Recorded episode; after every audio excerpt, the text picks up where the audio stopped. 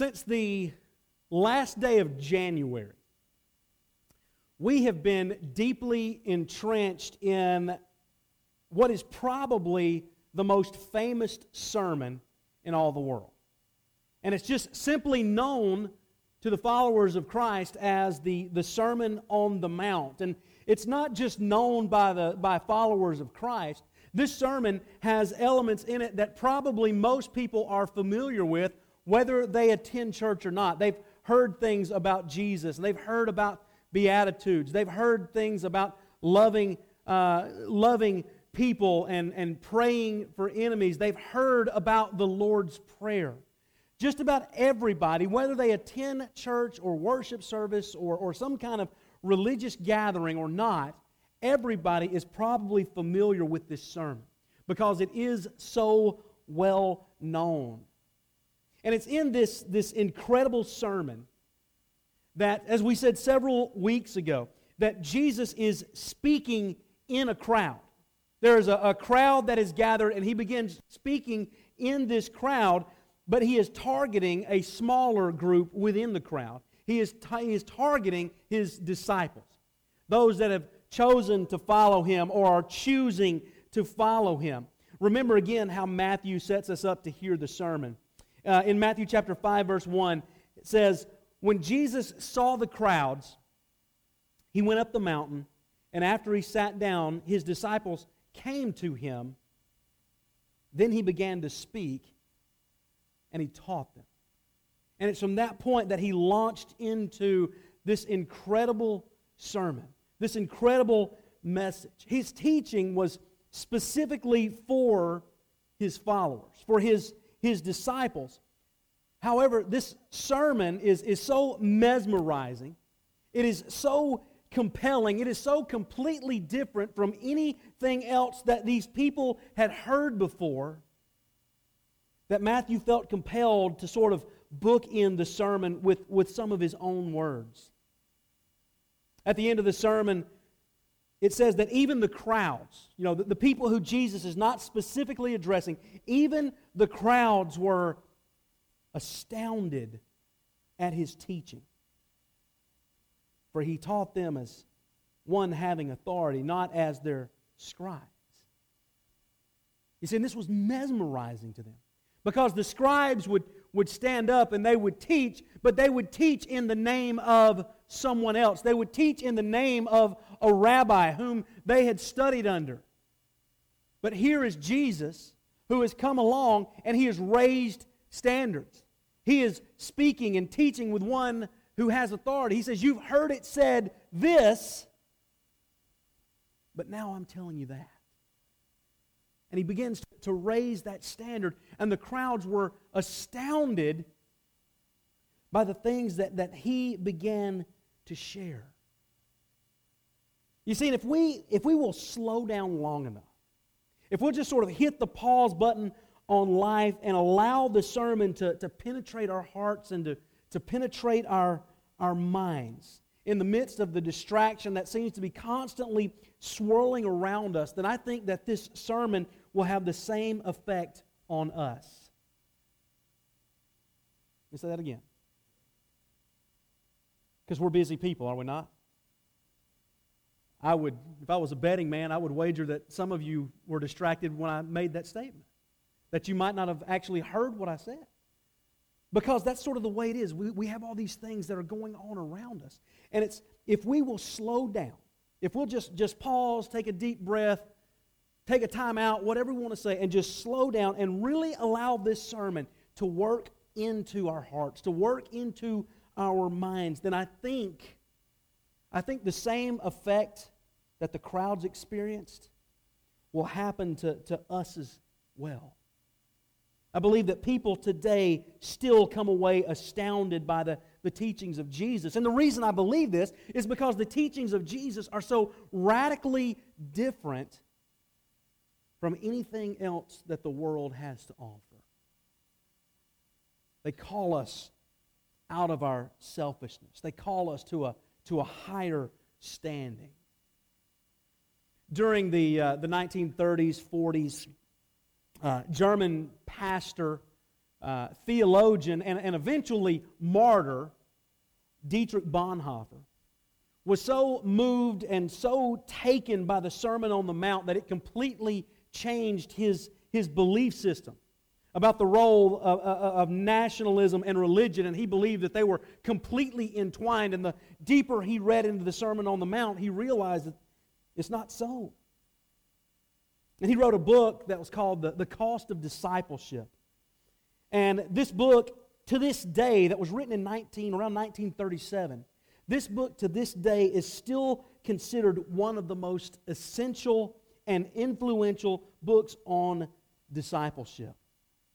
Bonhoeffer was, was so taken by the Sermon on the Mount that he took that sermon and he based his book around the teachings from it. And it's in this book he presents a, a, case for what it means to follow Christ as he, as he reveals the, the dichotomy between cheap grace and costly grace. Look at what he says here. Cheap grace is the grace that we bestow on ourselves, grace without discipleship. Costly grace is the gospel which must be sought again and again the gift which must be asked for, the door at which a man must know. It is costly because it costs a man his life. And it is grace because it gives a man the only true life. When Christ calls a man, he bids him come and die. And that's a heavy saying, is it not? When Christ calls us, men, women, and children, when He calls us, He is essentially saying, Come and die. How do we know that? Because if you're really my follower, you will take up your cross daily and follow after. That's what, what Christ does. And that's why this, this teaching, at a lot of times, you know, it's very difficult to understand. It's very difficult to, to put into practice. But it's teaching that if we will allow to penetrate and work through our lives, it'll work like leaven. And it can change us. And so the question that I want to consider this morning is this, and really it, it's two questions, and here they are. Does the sermon move us in this way? Are we astonished at Jesus' teachings? Do we read the, the Sermon on the Mount and say, man, this is, this is what real life looks like? This is what it really means to be a follower of Christ. It's not about, you know, I just do my thing during the week, and then on Sunday morning, you know, I'll put on the nice clothes and I'll make sure everything looks right, and I'll, uh, you know, kind of tuck in all of my sins so nobody can see those. I'll get them out later on. But I'll come and I'll play the part on Sunday morning. I'll play the game so that everybody thinks I look good. and then the rest of the week live a, a completely different way. Or when we read this, this message that says, Seek first the kingdom of God and his righteousness, and all these things will be given to you as well. Do we, do we come away with that with, with, a, with a sense of amazement, with a sense of, a, of being astounded?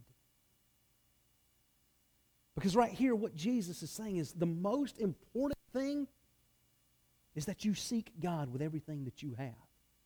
And if you will do that, everything else you need in life, listen, listen, everything else you need in life will be given to you. Which means if we're not seeking God, we're really not going to find the most important things of life. Does that make sense?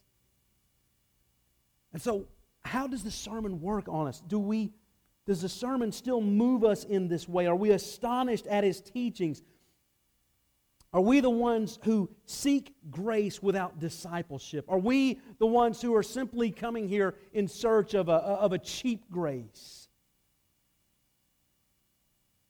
Well, that's what I want us to ponder for, for the, the next few minutes. And these questions will be up on the screen as we sort of do a flyover of this incredible message that Jesus lays out. It's, it's in this, this most fascinating message of Jesus that we see things that he reveals to us, that he teaches us, that he challenges us on, that he, that he calls us to. And so you start looking through chapter 5 and you realize that, that Jesus is revealing what kind of disciples that he is looking for. Okay? He is saying, if you're going to be my follower, this is what a follower is supposed to look like. And he lays out those beatitudes, you know, those, those eight statements that we spent a long time looking at and breaking down each one. And it was those first four that are sort of designed to help shape us and, and transform us as we approach God. And once we get to the mountaintop, long enough to be in the presence of God, we want to get comfortable and stay there, then Jesus points us back down the other side of the mountain for the other four Beatitudes. Because there's a world waiting at the bottom that doesn't know that this is the best thing, that doesn't know that there is a better way to live life. And it's in those second four that Jesus is saying, look, this is what you're supposed to look like. This is what you're supposed to be like as you, as you interact with people. People who, who, who don't know you. And so, right on the heels of that, Jesus reminds us of what we are not what we should be, but he says, You are salt of the earth. You are light of the world. As we engage our community that is often full of darkness and at times very tasteless, as the followers of Jesus, we are to be the preserving influence in our community. He raises our, our standard of, of what it means to follow Him and honor Him in our marriages. He raises the standard of, of what it means in, in how we use our words. Because you know, our, our words, while we say sticks and stones may break my bones, but words may never hurt me, that, that we know that's a lie. Right? Who, is, who has ever not been hurt by words? Who has been? Yeah. Words hurt. Words do tremendous damage to people. Okay, and, and here's the thing about our words and about being a follower of Christ, and, and we're going to talk more about this toward the end, is that if we don't mind our tongues and our words and our hearts and our attitudes and all of these different things, our words not only hurt others, but they can damage the kingdom of God. Or at least damage our witness for the kingdom of God. Does that make sense?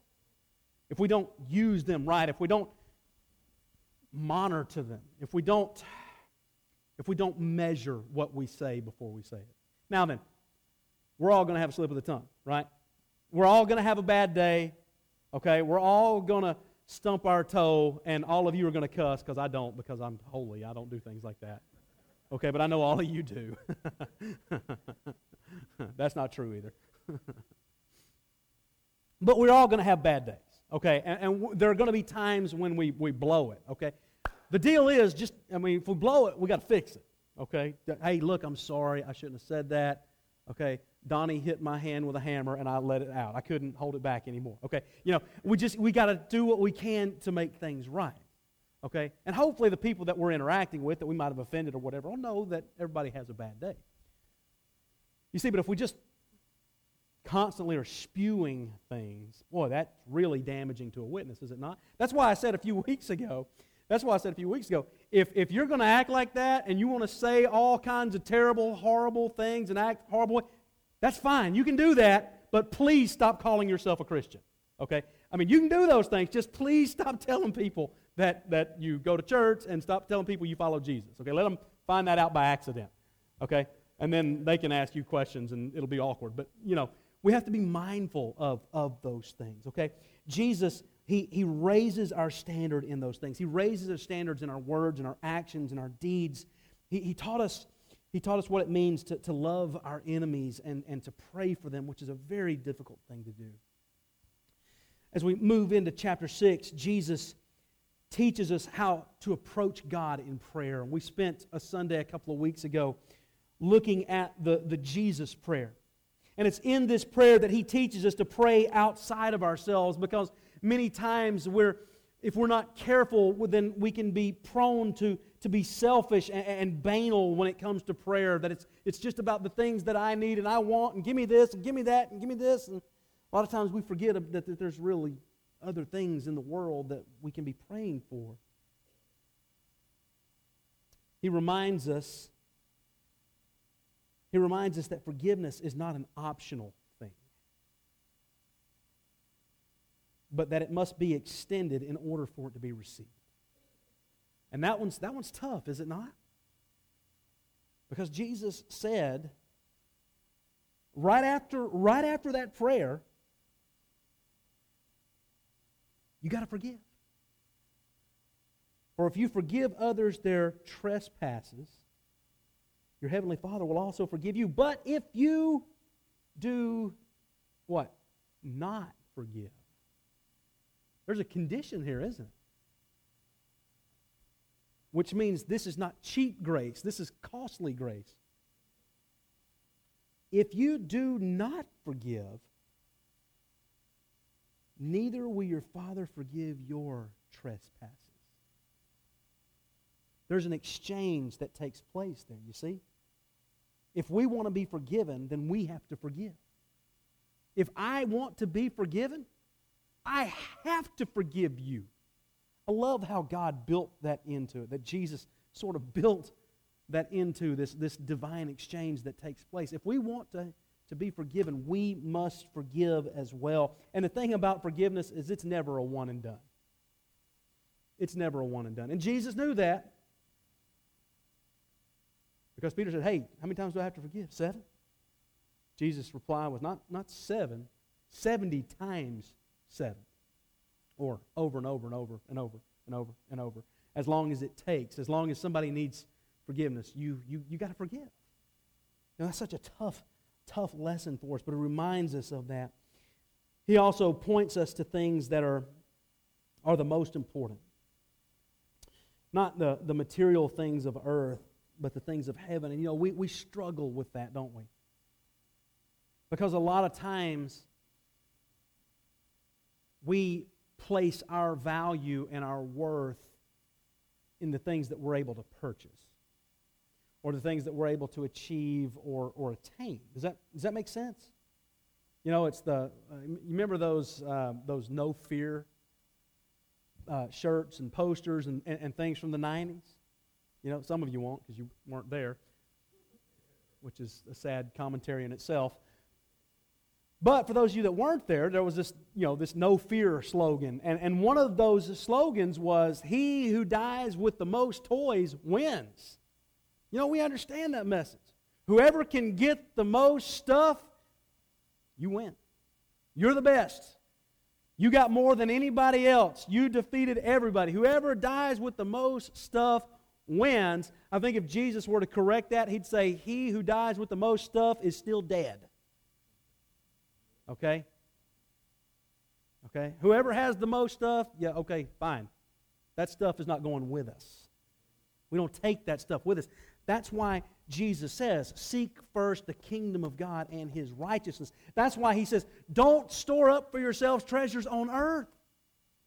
Now then, do we have treasures on earth? Absolutely we do All we got to do is look out in the parking lot and we can see that we've got treasures. All we have to do is go in some homes and know that we have treasures.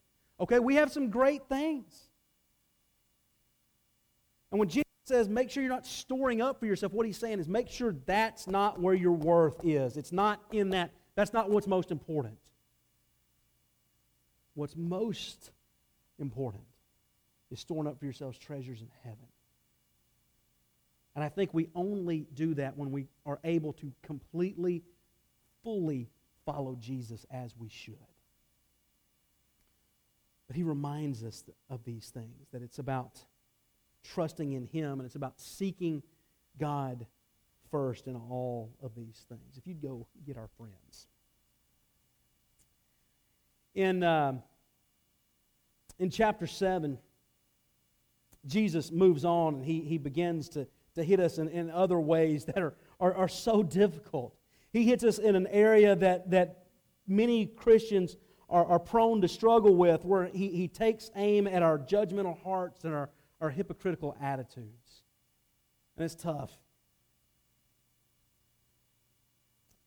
He also reminds us of the goodness of our, our, our loving Father who gives to those who, who seek him. He says, Ask and it will be given to you. Seek and you will find. Knock and the door will be opened for you. You see, here's the, the other thing, too, is that so many people think God is trying to keep them from things. But what Jesus is saying is no, life is there. Ask, seek, knock. God wants you to have this. He wants you to have grace. He wants you to have blessing. He wants you to have abundant forgiveness and love and mercy. It's yours for the taking. Come and come and get it. For everyone who asks receives. And everyone who searches finds. And everyone who knocks, guess what? The door will be open to you. Is there anyone among you who, if your child asks for bread, you'll give a stone? Have you ever done that to your kid? Kid asks you for something good and you give him something bad? Uh, now, if you were joking with him, I get that. You're just messing with them. I understand that. But if your kid ever genuinely needed something and you gave him something terrible, no, because we love our children.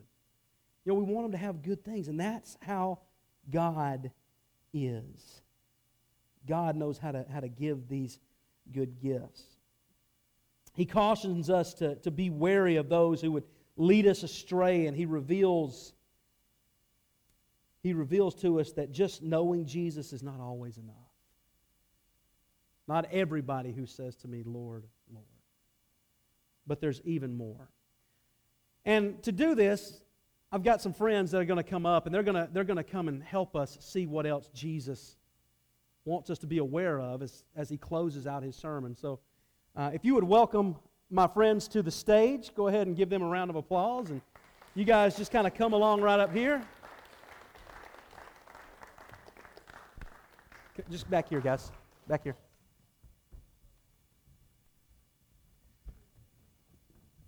Just come on up and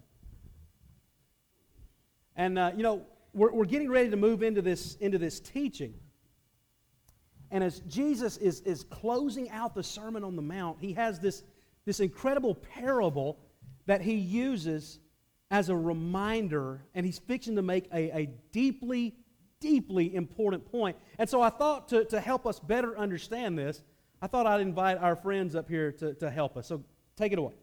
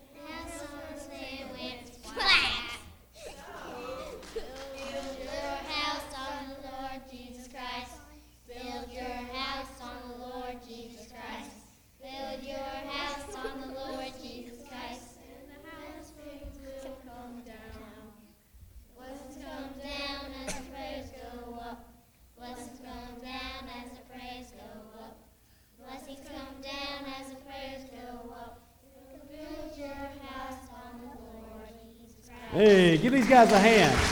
You guys hold on just a second. They did a great job. Hold on just a second right there because I want to ask you something. You know, that is such a, a simple children's song. And, you know, last week, Tim used a simple children's song to teach us uh, uh about some really important things uh, uh, uh, about Scripture and about Jesus and about love. So let me ask you this. The, the wise man, what did he do? Where did he build his house? On the rock. Right. That makes sense, right? Where did the foolish man build his house? On the sand. Okay. So what's the difference?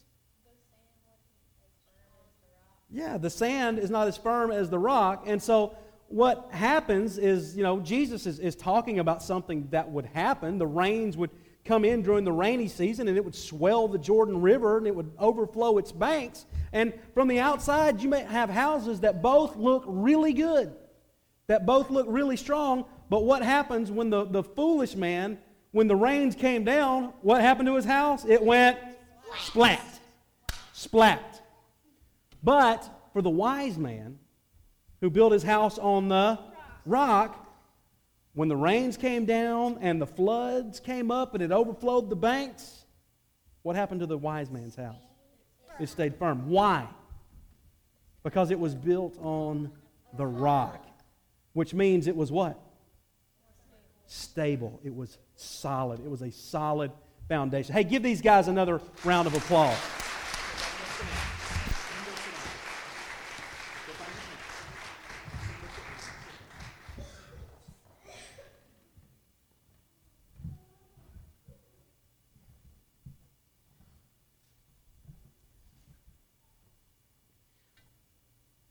And so now we come to the end of this incredible sermon.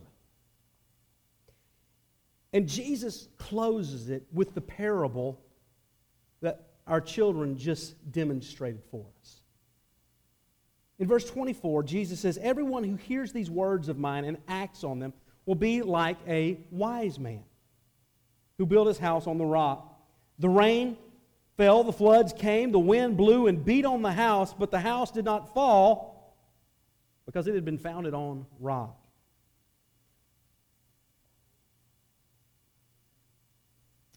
And everyone who hears these words of mine and does not act on them will be like the foolish man who built his house on the sand.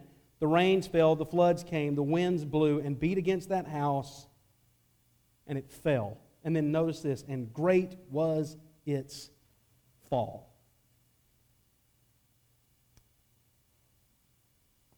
A simple story that makes such a, a deep and important point. Jesus says, Everyone who hears these words of mine. Okay, so there's a question there. What's the question? Which words are you talking about, Jesus? Everything that he has just laid out in the Sermon on the Mount Beatitudes, loving people, salt and light, watching your words, watching your actions, honoring God in our marriage and in our relationships, praying as Jesus taught us to pray, not laying up treasures on earth, but laying up treasures in heaven, not being judgmental, not being hypocritical.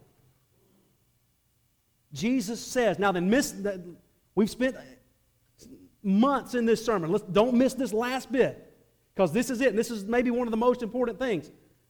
Everyone who hears these words of mine and what? Does not act on them will be like the foolish man who built his house on the sand. When the waves the rains came and the floods rose and the wind blew, the house was destroyed. Such a simple parable, but such a deeply important point. We have to build our foundation on Jesus, on the rock. You see, everything can look great and can look fine on the outside, okay? It's easy to play the part of a Christian. Sing the songs, give the money, go to church, show up to a few events. Okay, it's easy to, to play the part of a, of a follower of Christ, at least convincingly enough to fool our friends. Okay? someone who is not built on the foundation of Jesus, someone who is not putting the words of this message into their life, it is going to become apparent. Okay? It's going to become obvious. That's why Jesus says, Not everybody who says to me, Lord, Lord, will enter the kingdom of heaven. Okay, because there's, there's more, there's more to it. It's about how we live our life as followers, as, as disciples. Jeffrey related a story to me on, on, on Friday. He, if you didn't know, Jeffrey likes to work out. I don't know if you knew that or not. And apparently he's pretty strong. Doesn't really look like it, but you know. But he was at the gym and he sees that as an opportunity to exercise his faith as well as his muscles. Okay? And so he often finds himself in conversations that are, that are spiritually minded. And he met someone and they began talking. They were having a really great, uh, really great conversation. Jeffrey's talking about his faith and he's talking about uh, his marriage with Janet and how great that is and, and that it's based on Jesus and all of these things.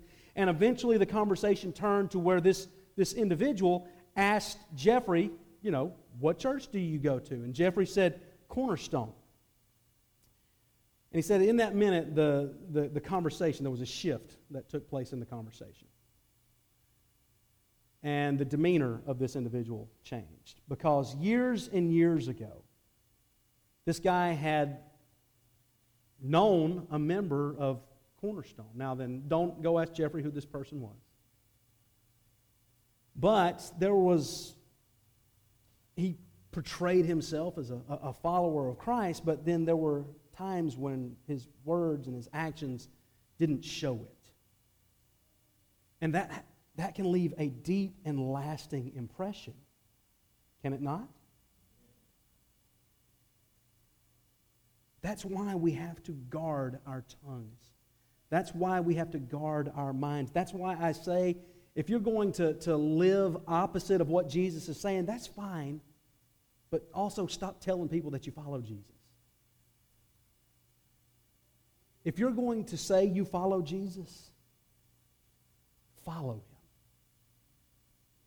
If you're going to say you live for Jesus, live for him. Don't allow unguarded moments and bad attitudes and judgmental hearts. Don't allow that to undo good work, good kingdom work.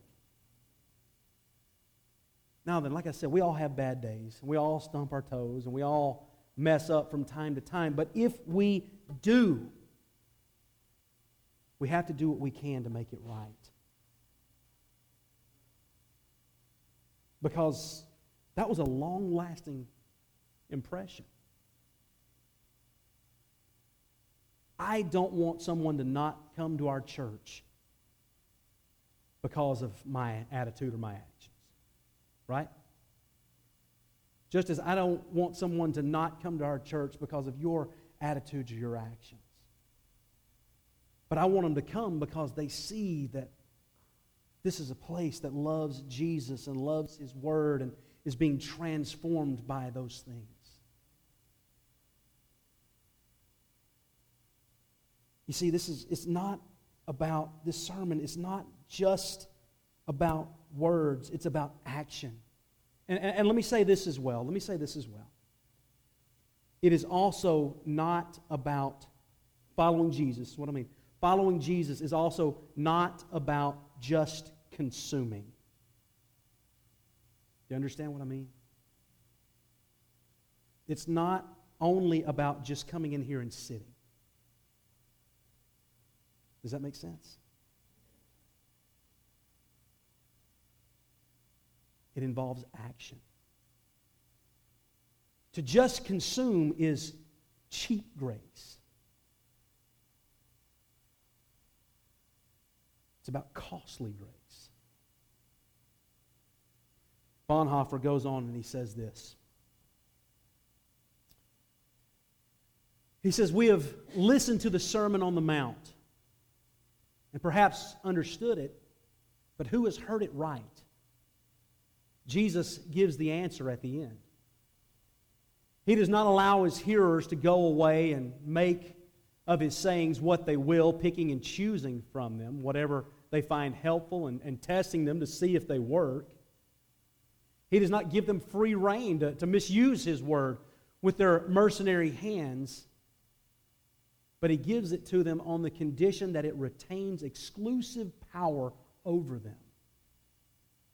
Humanly speaking, we could understand and interpret the Sermon on the Mount in a thousand different ways. Jesus knows only one possibility simple surrender and obedience. Not interpreting it or applying it, but doing and obeying it. That is the only way to hear his word. But again, he does not mean that it is to be discussed as an ideal. He really means us to get on with it. You see what I'm saying? It's, it's not just about consuming. It's not just about sitting in the church and just taking everything in. Jesus says, Everyone who hears these words of mine and does not act on them. In other words, if you, you hear this, you hear these Beatitudes, you hear this, this stuff on, on how to treat people, you see this stuff about prayer and being salt and light and loving enemies and praying for those who persecute you, about not being judgmental and hypocritical and, and all of these things. If you see those things and don't do them, well, you're like the foolish person who built his house on the sand. And when tough times come, your house is going to be completely wiped out because you're not anchored to the rock. You're not anchored on a, on a firm, on a, on, a, on a true foundation. So I want to come back to the questions that I opened with. Does the sermon move us in this way? Are we astonished at his teaching? Or are we the ones who seek grace without discipleship, which is cheap grace? I don't want us to be known as a people who seek only cheap grace. Does that make sense? Well, here's our growth point for the morning. And you'll notice the hashtag at the bottom has changed. Costly grace requires that we follow Christ, not at a distance, but up close and personal, doing what he does and participating in the work of the kingdom. It's that, Jesus, I know what you did for me. I want to do what you do. I know you love me. I, want to love like you love. I know that you've served me. You've washed my feet. I want to love and, and serve and, and, and wash feet the way you wash feet.